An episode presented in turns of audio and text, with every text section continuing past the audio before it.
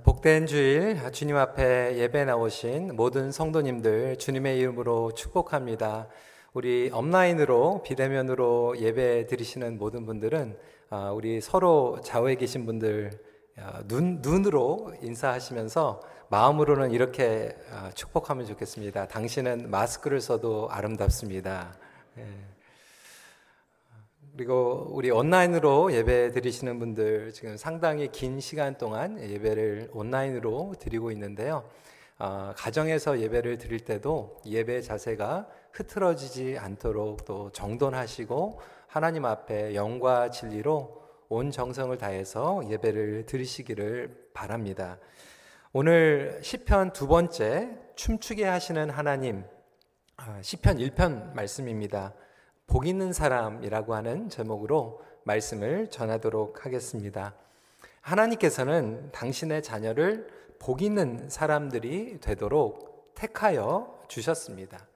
어, 다시 말하면 하나님께서는 작정하시고 우리를 택하셨고 작정하시고 우리에게 복을 넘치도록 부어주시길 원하십니다. 아, 그런데 이 진정한 복의 의미부터 우리가 정리할 필요가 있습니다. 세상이 얘기하고 있는 복은 무엇입니까? 아, 물질, 건강, 힘, 명예, 이것을 복이라고 여깁니다. 여러분, 정말 힘이 복입니까? 하루아침에 힘 있다고 생각한 사람이 하루아침에 그냥 무너져 버립니다. 뭐 자살까지 합니다. 뭐 인기, 명예, 재물도 마찬가지입니다. 그러니까 성경에서 얘기하고 있는 것은 하루아침에 생겼다, 하루아침에 잊어버리는 것이 복이 아닙니다. 그러면서도 불구하고 우리는 어, 금수저, 뭐, 잘 사는 사람들, 그리고 태어나면부터 이런 것들을 누리는 사람들을 마음 가운데에서는 부러워합니다. 겉으로는 비판하고 질투하는 것이죠. 심지어는 그러한 세상적인 복을 받기 위해서 신앙생활을 하시는 경우도 있습니다. 예수 믿고 복 받는 신앙이 왜곡된 이유가 여기 있습니다. 왜냐하면 우리가 실컷 신앙생활을 하면서 하나님의 뜻과 상관이 없는 세상의 복을 추구하면서 신앙생활을 하는 경우이기 때문에 그렇습니다. 많은 경우에 기도를 하는데 기도의 내용을 들어보면 그런 내용이에요. 하나님 감사합니다. 우리 가정에 하나님께서 복을 주셔가지고 이렇게 건강을 주셨습니다. 하나님께서 우리 가정에 이렇게 복을 주셔서 재물이 차고 넘칩니다. 하나님께서 우리 교회에 이렇게 복을 주셔서 많은 성도들이 모이고 있습니다. 성경이 말하고 있는 복은 사실 엄밀히 얘기해서 흔들리지 않는 조건과 상황과 상관이 없는 그 가운데서도 하나님을 누리는 하나님을 깨달아가는 복인 줄 믿으시기 바랍니다. 우리는 예측할 수 없는 시대를 살아가고 있습니다. 근데 진정한 복은 예측할 수 없는 상황과 시대 가운데서도 흔들리지 않고 기복이 없는 그러한 복을 의미하고 있는 것이죠. 성경은 복에 대해서 정의합니다. 하나님 나라의 비밀을 깨닫는 복이다. 성령님께서 우리 안에 역사하셔서 영의 것들을 깨닫고 우리의 영의 눈이 열리고 영의 귀가 열려서 하나님께서 하시는 것들을 깨닫게 되는 것이 진정한 복이다라고 설명을 하고 있습니다. 그래서 이 시편 전체에는 하나님의 복이 담겨져 있습니다. 그리고 시편 1편은 서론적으로 하나님의 복이 무엇인지 엑기스 그리고 농축되어서 담겨져 있기 때문에 사실 우리가 이 시편 1편만 제대로 묵상을 해도 우리 삶 가운데에서 온전한 복이 무엇인지를 깨닫게 되고 어려운 상황 가운데서도 하나님과 춤을 출 수 있는 그러한 신앙생활을 살아가게 됩니다. 여러분 춤을 춘다라고 하는 것은 우리가 흔드는 거라고 생각하지만 사실 이 흔드는 가운데서 중심은 중요합니다. 절제가 중요합니다. 흐물흐물 흔들리는 것이 아니라 우리가 절제 가운데서 하나님과 신앙의 춤을 추는 것이 중요하죠. 그러면 어떻게 하면 이 진정한 복을 깨닫고 중심을 잡을 수 있는가? 복 있는 자의 비결은 무엇인가에 대해서 함께 나누도록 하겠습니다. 첫 번째로 복의 길을 따라가는 자입니다. Following the path of blessing 이라고 표현할 수 있겠죠. 1절과 2절은 이렇게 설명합니다. 복 있는 사람은 악인들의 꾀를 따르지 아니하며 죄인들의 길에 서지 아니하며 오만한 자들의 자리에 앉지 아니하고 오직 여호와의 율법을 즐거워하여 그의 율법을 주야로 묵상하는 도다. 여러분 길을 아는 사람과 길을 알지 못하는 사람에게는 엄청난 차이가 있습니다. 같은 길을 가는데도 그 길에 확신이 있는 사람과 확신이 없는 사람과는 엄청난 차이를 가지고 있는 것을 우리는 압니다. 어렸을 때 기억이 나요. 어, 할머니 댁에 놀러 간다든지 어디에 뭐 어, 휴가를 간다든지 그러면 아, 20분, 30분, 30분만 지나도 어, 머니에게 아버지에게 막 물어보고 보채던 기억이 납니다. Are we there yet? 아직 멀었어요? 계속해서 물어보는 거죠. 얼마나 더 가야 돼요? 항상 그 길을 모르고 떠날 때는 불안하고 지루하고 너무나도 길게 느껴지게 됩니다.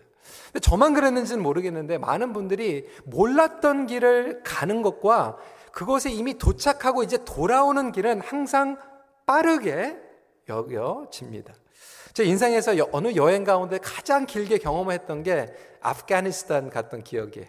우리 정태 선 교사님 네 분 여기 앉아 계시는데 처음에 우리 EM과 그 약가올랑에 사역을 하러 가는데 여기에서 런던으로 가가지고요. 런던에서 두바이로 가가지고 두바이에서 카불로 내려가지고 이 비행기만 해도 정말 지칠 대로 지쳤는데 하룻밤 잠만 재우고 새벽에 약가올랑이라고 하는 데로 올라가는데 무려 16시간 동안 먼지를 뒤집어 쓰고 계속해서 계곡으로 산길로 올라갔던 기억이 납니다. 악몽 같았어요. 도저히 끝나지가 않는 길인 거예요. 얼마나 더 가야 되는지, 얼마나 힘든지, 먼지는 뒤집어 쓰는지, 얼마나 심했으면 그날 도착해가지고 피곤해가지고 잠이 들었는데 잠에서도 계속 그냥 흔들리는 그 산으로 계곡으로 올라가는 그 꿈을 꾸었습니다. 2주 동안의 사역이 마치고 나서 내려오는데요. 내려오는 길은 훨씬 쉽더라고요. 마음을 확 먹고 어떻게 내려가는 길인지 알고 내려가니까요. 그 길이 그렇게 낯설지가 않은 것을 보게 됩니다. 여러분, 이 신령한 복의 비밀을 깨닫는 자들은요, 그 복의 길이 무엇인지를 알 뿐만이 아니라 그 복의 길을 걸어가면서 확신이 있습니다. 그 확신이 있기 때문에 흔들거리지가 않습니다. 여러분, 오늘 신앙 말씀에 보니까 walking, 그리고 standing, 그리고 sitting, 그리고 meditating 이 순서를 설명하고 있어요. 그러니까 우리가 이 신앙의 확신을 가지고 복의 길이 무엇인지를 깨닫는 사람은 복의 길을 확신을 갖고 걷게 되고 우리가 걸어 있는 걷고 있는 길이 서 있는 곳이고 서 있는 곳이 앉아 있는 곳이고 앉아 있는 곳에서 결국 우리는 주야로 묵상을 하게 됩니다. 여러분들이 지금 주야로 무엇을 묵상하고 있습니까? 여러분들은 무엇을 묵상하고 계세요? 아마 대부분은 이 코로나 바이러스를 많이 묵상하고 계실 거예요. 뉴스를 묵상하고 계실 거예요. 우리가 그것을 묵상을 하다 보니까 우리가 주야로 두려움에 빠져 들어가게 됩니다. 결국 그리고 이것은 사이클이 됩니다. 우리가 걷고 서고 앉아서 묵상하는 것들이 축복된 사이클이 될 수도 있지만 다시 말해서 반대로 얘기하면 이것이 악의 사이클이 될 수도 있습니다. 우리가 쫓는 것, 걷는 것을 결국 주야로 묵상하게 되지만 이것을 반대로 얘기하면 저와 여러분들이 지금 주야로 묵상하는 것이 우리가 지금까지 걸어온 길이에요. 그리고 우리가 추구한 것들입니다. 우리가 생각하고 있는 것이 참 모습이라고 하는 거예요. 여러분들은 지금 무엇을 생각하고 있습니까? 여러분들은 무엇을 따르고 있습니까? 젊은 사람들은 인스타그램, 트위터, 페이스북, 틱톡 이런 것들을 따라가죠. 그것을 통해서 횟수가 많은 사람들이 영향력이 있다라고 우리는 인플루언서라고 얘기를 합니다. 어떤 분들은 끊임없이 정치 이슈에 대해서 계속해서 쫓아가고 있어요. 저에게도 많은 분들이 보내주세요. 뭐 이메일, 카톡으로 해가지고 특히 한국에 있는 이야기들 많이 보내주세요. 그 이슈, 뉴스, 그것을 인하여서 막 두려움에 쌓이기도 하지만 어떤 분들은 막 증오, 정말 크리스천으로서 어떻게 사람을 그렇게 싫어할 수 있을지, 저주할 수 있을지, 막 욕이 나오는 그런 미움과 실망과 배신감과 상처를 계속해서 증오하고 욕하면서 그것을 따라가고 있어요. 그것을 걸어가고 있어요. 그것에 앉아 있어요. 그리고 그것을 매우, 매주, 그리고 주야로 묵상하고 있어요. 결국 그런 것들 때문에 증오하고 욕이 생기면 결국 저와 여러분들이 죄를 짓고 있는 거예요. 성경은 이미 우리에게 진리를 알려줬습니다. 우리 모두가 부패했다라고 말하고 있어요. 세상의 시끄러움, 과연 누구의 책임입니까? 어떤 분들은 뭐 코로나가 사람이 만들어낸 음모, 뭐 이렇게 설명하시는 분들도 있더라고요. 여러분, 저와 여러분은 한 번도 가지 못한 길을 가고 있습니다. 하지만 시편 기자는 분명하게 얘기합니다. 오로지 하나님의 길을 따르며 하나님의 뜻을 구하는 이들에게는 복이 있다. 그리고 절대로 그것에 자지우지하지 않고 영향을 받지 않으며 온전한 정도를 걸어갈 수 있다라고 이야기하고 있습니다. 여러분 이 코로나 시대를 크리스천으로서 어떻게 예배하며 살아가야 됩니까? 많은 분들이 건강, 걱정, 자식, 손주, 손녀 염려하죠. 제가 목회 칼럼에도 썼지만 우리가 길을 알지 못할 때는 하나님께 길을 묻고 말씀을 통해서 길을 물어야 되고요. 그리고 세상적으로 보면 정말로 지혜로운 건 뭐냐면 우리보다 먼저 길을 간 사람들에게 묻는 거예요. 우리 믿음의 선배들은 어떻게 전염병을 감당했습니까? 제가 목회 칼럼에도 썼지만 여러 글들을 보면서 깨닫게 된 것은 로마 제국 때 우리 초대교회 성도들은요, 그 전염병이 와가지고 사람들이 죽을 때 이방 종교를 섬겼던 사람들은 그 전염병이 무서워가지고 자기 식구들까지 집에서 내쫓아 버렸어요. 활동을 아예 하지 않았어요. 근데 오히려 기독교 신자들은 목회자들 뿐만이 아니라 모든 성도들이 밖에 나가가지고 이웃들을 껴안고 굶어 죽어가는 사람들을 음식에다가 입을 넣어주고 자기들이 전염을 받으면서도 예수 그리스도의 사랑을 가지고 그 것들을 극복하며 나아갔습니다. 초대교회뿐만이 아니죠. 종교개혁 때도 루터, 요한, 추잉블리 그때 당시에 추잉클리가 목회하고 있었던 그 도시에 3분의 1이 전염병으로 죽어버렸어요. 그 목사님의 딸들도 전염병 때문에 죽어버렸어요. 그럼에도 불구하고 그 성도들과 그 목회자들은 그 교회를 지키고 성도들을 지키면서 밖에 나가가지고 사람 사람들에게 전도하고 사랑을 베풀었습니다. 이것이 바로 우리의 믿음의 선배들이 믿음으로 극복한 길이에요. 우리는 바이러스와 두려움과 여러 가지 상황 가운데 계속해서 조마조마하며 흔들리고 있지만 하나님께서는 이미 말씀을 통하여서 그리고 믿음의 선배들을 통하여서 정도가 무엇인지 그리고 축복의 길이 무엇인지 우리에게 보여 주셨습니다. 시편은 하나님의 사람이 하나님께 그리고 하나님의 방식으로 반응하는 말씀의 진리가 담겨져 있고 반응하는 기도가 담겨져 있습니다. 가장 확실한 길은 성경을 통한 길인 줄 믿으시기 바랍니다. 여러분, 어느 길을 따라가는가로 인하여서 우리 인생은 갈라집니다. 저와 여러분들의 지금의 모습은 우리의 과거에 어떠한 길로 가느냐에 따라서 선택에 주어진 결과를 지금 저와 여러분들은 살아가고 있어요. 마찬가지로 지금도 우리에게는 길이 주어져 있습니다. 우리가 지금 어떠한 길을 따라가는가에 따라서 우리의 10년, 우리의 20년, 우리의 가정, 우리의 자녀, 그리고 우리 교회의 미래가 담겨 있다라고 해도 과언은 아닐 것입니다. 그럼에도 불구하고 어떤 분들은 지금도 여전히 미움의 길을 걷고 계세요.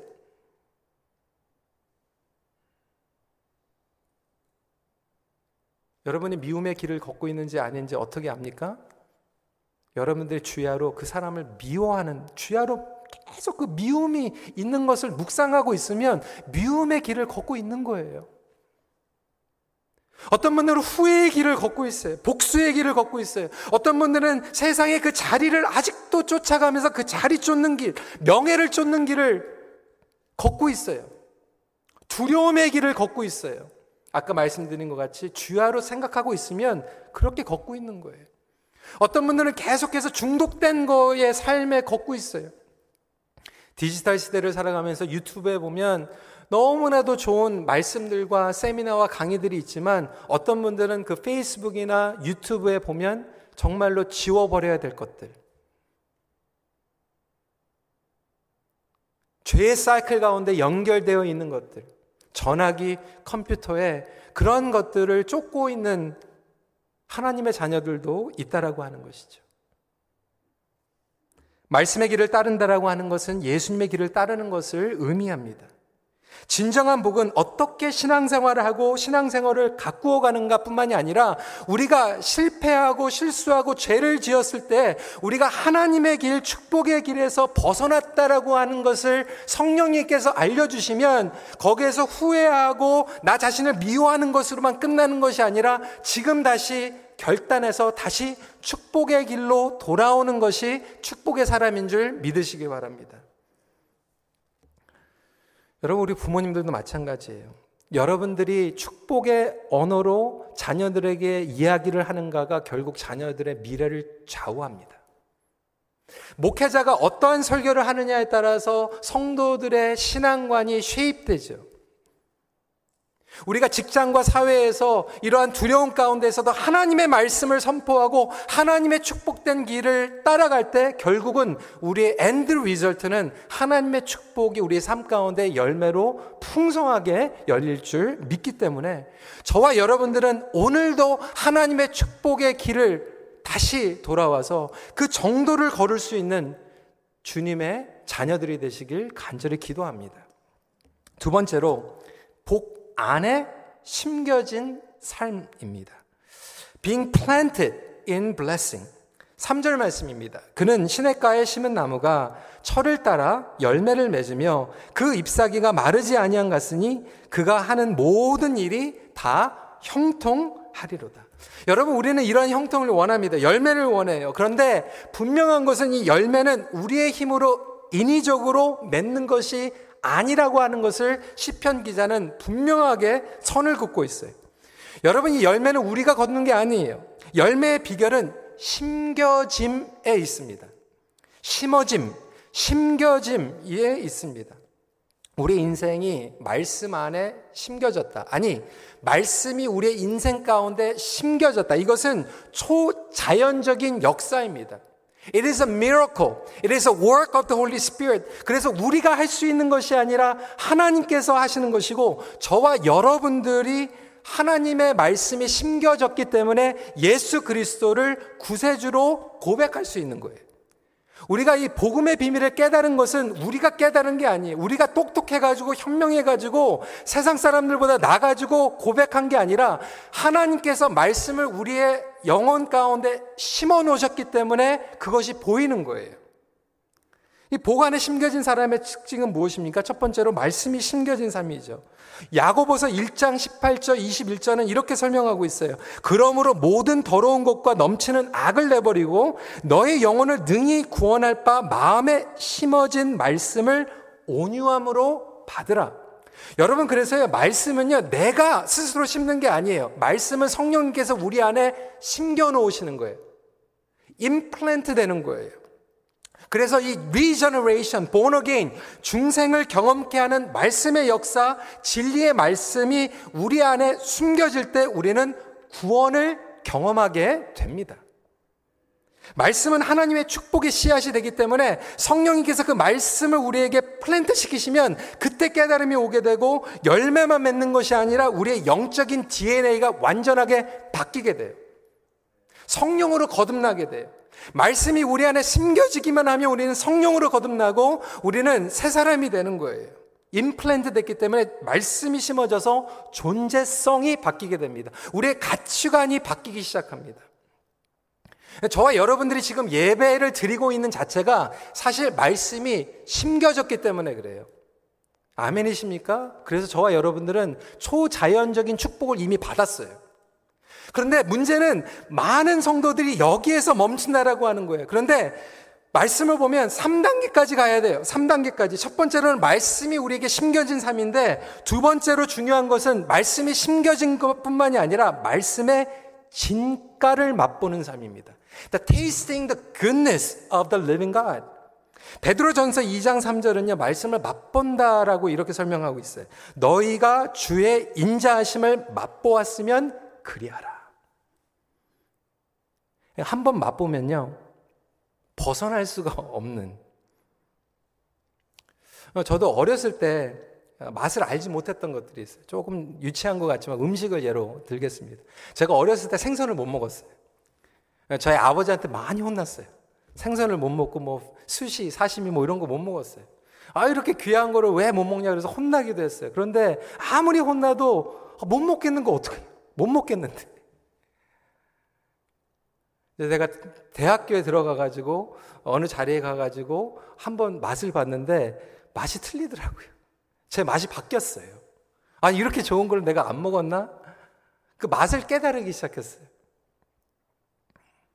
아, 죄송합니다, 여러분. 지금 시장하실 텐데. 어, 신학교에 가가지고요, 월남국수라고 하는 걸 처음 먹었어요.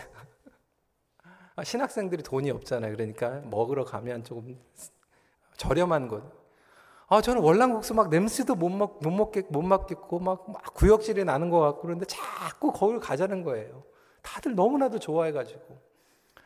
한 번 따라가고, 두 번 따라가고, 막 냄새도 못, 맡, 못 맡겠고, 뭐 다섯 번째 따라가고 그랬는데, 나중에 어느 순간이 되니까요, 그 맛이 어, 저에게 다가오기 시작하는데 너무 맛있기 시작하는 거예요.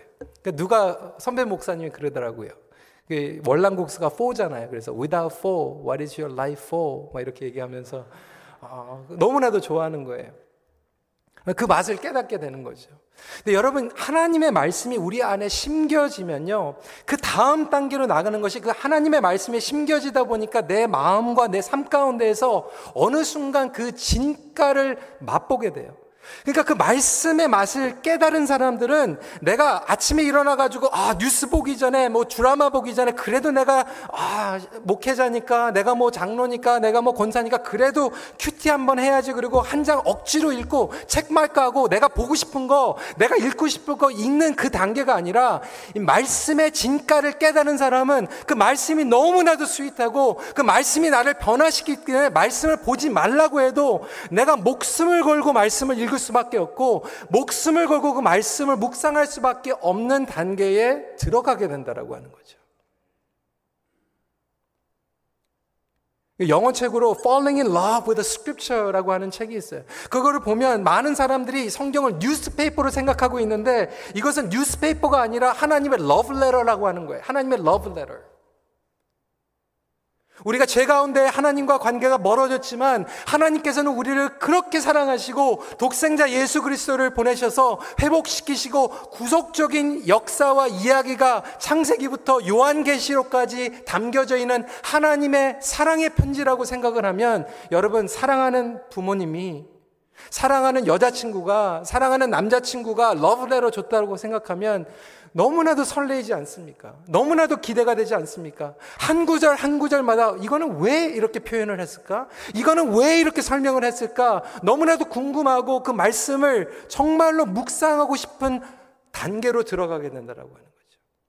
너무나도 많은 성도들이 말씀은 심어져 있는데 그 말씀의 진가를 맛보지 못하는 삶을 살아가다 보니까 의무화된 성경 공부, 의무화된 훈련, 하고 있지 않나 생각해 봅니다. 그 다음에 세 번째 단계죠. 세 번째 단계는 무엇입니까? 말씀이 모든 영역에 스며든 삶이에요. smeared, saturated. 말씀이 심겨진 삶은 결국 변화를 경험할 수밖에 없습니다.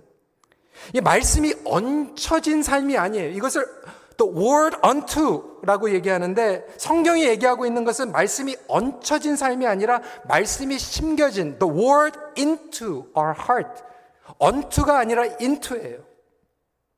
다시 말하면 이 말씀은 뭐 icing on the cake, 케이크 위에 데코레이션이 아니에요. 완전히 스며든 삶을 얘기하고 있습니다. information이 아니라 transformation이 되어서 우리의 삶의 결정, 방향 설정에 스며들기 시작합니다. 다스리기 시작해요. 예전에는 내가 나의 삶을 통제하고 다스렸는데 이 성경의 말씀이 나의 안 가운데 심기고 그 진가를 맛보다 보니까 스며들기 시작해서 이제는 모든 결정 가운데 아, 나의 삶을 주관하시는 분은 하나님이시구나 깨닫게 되는 거죠. 그것을 온전히 깨달아가는 것이 인생의 목적입니다. 말씀이 스며든 삶은요, 모든 영역 가운데 하나님의 뜻과 하나님의 성품이 묻어나오는 삶을 가리킵니다. 여러분, 말씀이 스며든 삶은요, 여러분 관계에, 여러분 부부 관계, 자녀들을 키울 때, 교회 안에서, 직장 안에서 말씀이 스며듭니다. 예를 들어서 여러분들 입술 가운데, 여러분 언어 가운데, 감정 가운데 하나님의 말씀이 스며들어갑니다.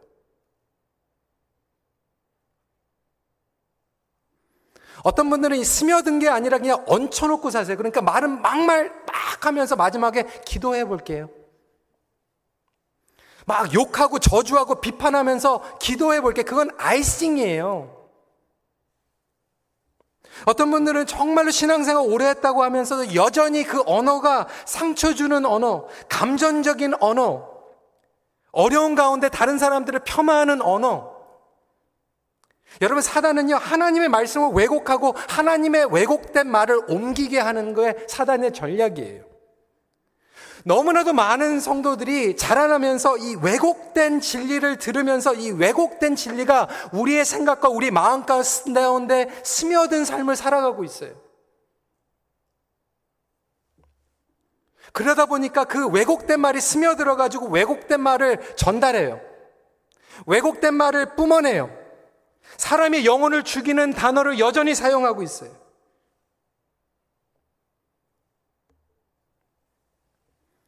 욕하고 저주하고 비판하면서 맨날 하나님의 뜻, 하나님의 은혜, 깊숙이 상처 주는 말들.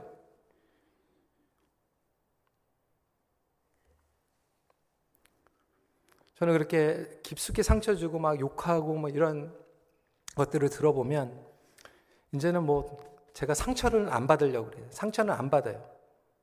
의도적으로 하는 게 아닐 테니까. 근데 묵상을 하죠. 근데 교회 생활은 오래 했지만, 아, 교회 생활은 오래 했지, 말씀이 스며든 삶은 아니구나.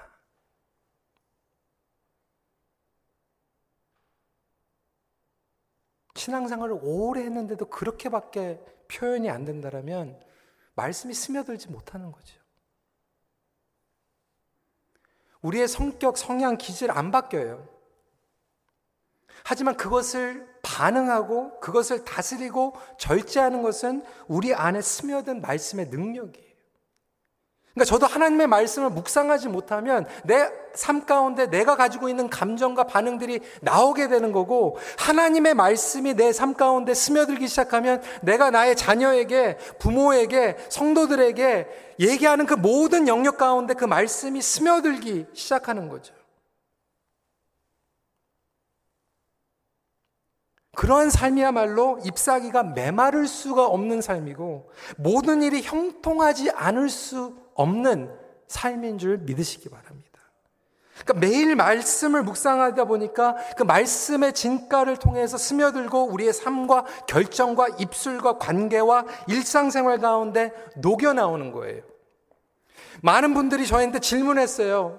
정말로 우리가 성경 공부 목숨 걸고 그리고 신앙생활을 했는데 주의를 지켰는데 지금 이 팬데믹 가운데에서 일상생활 가운데에서 어떻게 살아가는지 가르쳐 주세요. 제자 양육을 통해서 내가 일상생활 가운데 어떻게 살아가는지 가르쳐 주세요. 그 비결은 하나밖에 없어요.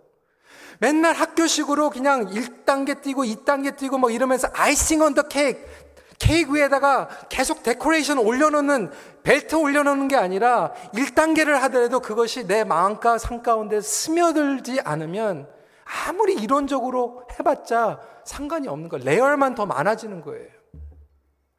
오히려 그렇게 많이 layer가 많아지다 보니까 위선적으로 되는 거죠.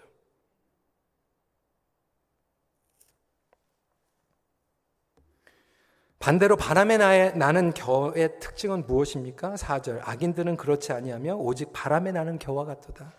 세상의 바람, 뉴스의 바람, 뉴스의 흐름, 그리고 리듬에 따라서 날아다니는 삶이에요. 뿌리가 없어요.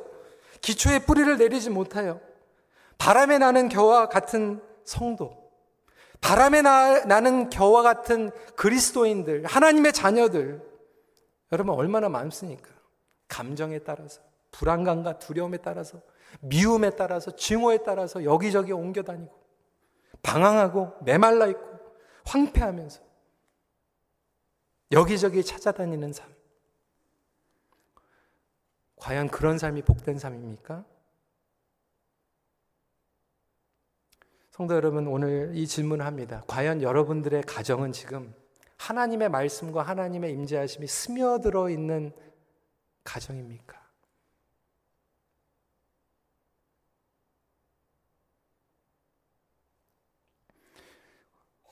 과연 여러분의 목장은 시냇가에 심겨져 있는 목장입니까? 그곳에서 온전하게 깊은 맛을 경험하며 나아가고 있는 단계를 추구할 수 있는 저와 여러분들이 되시길 주님의 이름으로 축원합니다. 마지막 포인트입니다. 복의 근원이신 하나님께 인정받는 삶입니다. Being recognized by the source of blessing. 6절입니다. 무릇 의인들의 길은 여호와께서 인정하시나 악인들의 길은 망하리로다. 여러분 인간의 욕망은요 인정받고 싶어하는 거예요. 우리 모두에게 이 인정받고 싶은 욕망은 있습니다. 하나님께서 주신 욕망이에요. 근데 문제는 우리가 하나님께 인정을 받는 그 삶의 죄성이 들어오다 보니까 끊임없이 우리는 사람들에게 인정받기 원하죠. 자녀들, 어린아이들 보세요. 부모들한테, 엄마, 아빠한테 인정받기 원합니다. 그림 그려가지고 와가지고, Mom, Dad, look! 이거 보세요. 그 잘했다! 어, 너무 잘했다. 그거 듣고 싶어 하는 인정 욕구예요. 배우자들에게 인정받고 싶어요. 봐달라는 거예요. 알아달라는 거예요. 세상에서 인정받고 싶어요. 교회에서도 인정받고 싶어요. 내가 이렇게 열심히 했는데 알아달라는 거예요. 인정해달라는 거예요. 그래서 더 보여주고 싶고, 심지어는 저에게도 그런 욕구가 있어요. 인정받고 싶어요. 목사님 열심히 하고 있습니다. 정말 수고하고, 싶, 수고하고 있습니다. 그런데 우리가 하나님 앞에서 그것을 인정받지 못할 때 결국은 오늘 시편 기자가 얘기하는 것은 그것은 망하는 삶이다. 레커니션하고 루인에 대해서 상대적으로 설명하고 있어요. 저에게도 그런 경험이 있거든요. 열심히 노력했는데 인정받지 못해요. 그러면 나가가지고 방황해버려요. 막 살아버려요. 억울해합니다. 서운해하고요. 어떤 분들은 신앙생활 잘한 것 같은데 인정 못, 받, 못 받으니까 막 뛰쳐나가세요. 다 내려놓고 그냥 나가세요. 막 살아버려요. 서운한지, 얼마나 인정받지 못했으면 사명, 사역, 책임 다 내려버립니다. 그러다 보니까 영적으로 무너지고 망하는 삶을 살아가게 되죠. 근데 진정한 축복의 삶을 살아가는 사람은 누구냐면 가장 먼저 하나님 앞에 인정받는 것이 number one priority라고 하는 것을 깨닫게 됩니다. 그래서 인간들에게 섭섭하고 서운할 때가 있어. 왜 없겠어요? 그렇지만 서운하지만 하나님 앞에 다시 recognition 받고 하나님의 소리를 듣고 하나님께서 나를 지금도 지켜보고 계시는구나. 하나님께서 나를 여전히 사랑하시는구나. 그 음성을 듣고 다시 제자리로 돌아올 수 있는 사람이 가장 축복된 사람인 줄 믿으시기 바랍니다. 가장 먼저 하나님께 인정받는 삶이 복된 삶이죠. 하나님께 인정받는 삶, 그것이 하나님 안에서 온전한 기쁨을 맛보는 삶이고 결국 신령한 복으로 충만한 삶을 살아가는 삶입니다. 그때 기복이 없는 거예요. 바람에 나는 겨와 같지 않게 흔들리지 않고 사명을 감당하며 살아가게 됩니다. 사랑하는 성도 여러분, 하나님은 여러분들을 지켜보고 계십니다. 하나님은 눈동자 같이 여러분들을 보호해 주십니다. 여러분들의 소리를 들어주십니다. 여러분들의 예배의 모습을 보고 계십니다. 저와 여러분들의 주인은 하나님이십니다. 우리는 하나님의 자녀입니다. 실수와 실패 가운데서도 하나님은 우리를 세워주시고 다시 복된 길로 초청해 주십니다. 결론입니다. 하나님의 복의 완성자는 예수 그리스도이십니다. 예수 그리스도를 따라가는 길이 복된 길을 따라가는 것이요. 예수 그리스도의 말씀이 심겨진 삶이 말씀이 심겨진 삶이요. 그리고 예수님을 따라가서 결국 심판대에 섰을 때 예수님께서 인정하시고 예수님께서 함께 서시는 그 삶이 여러분들의 삶 가운데 나는 망하지 않았고 하나님 앞에 인정받은 삶이었구나. 여러분, 세상의 것 아무리 따라가다가도요, 인생이 정말 어떻게 끝나지 못하는 것을 우리는 지금 뉴스로 수없이 보고 있어요.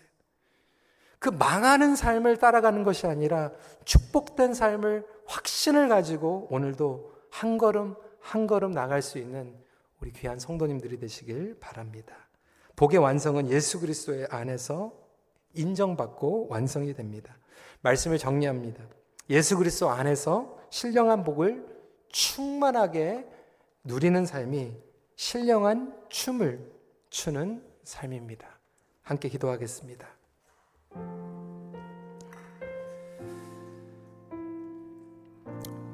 오늘 이 말씀을 저희들이 붙잡고 나아가길 원합니다. 여러분 지금 무엇을 묵상하고 살고 계세요?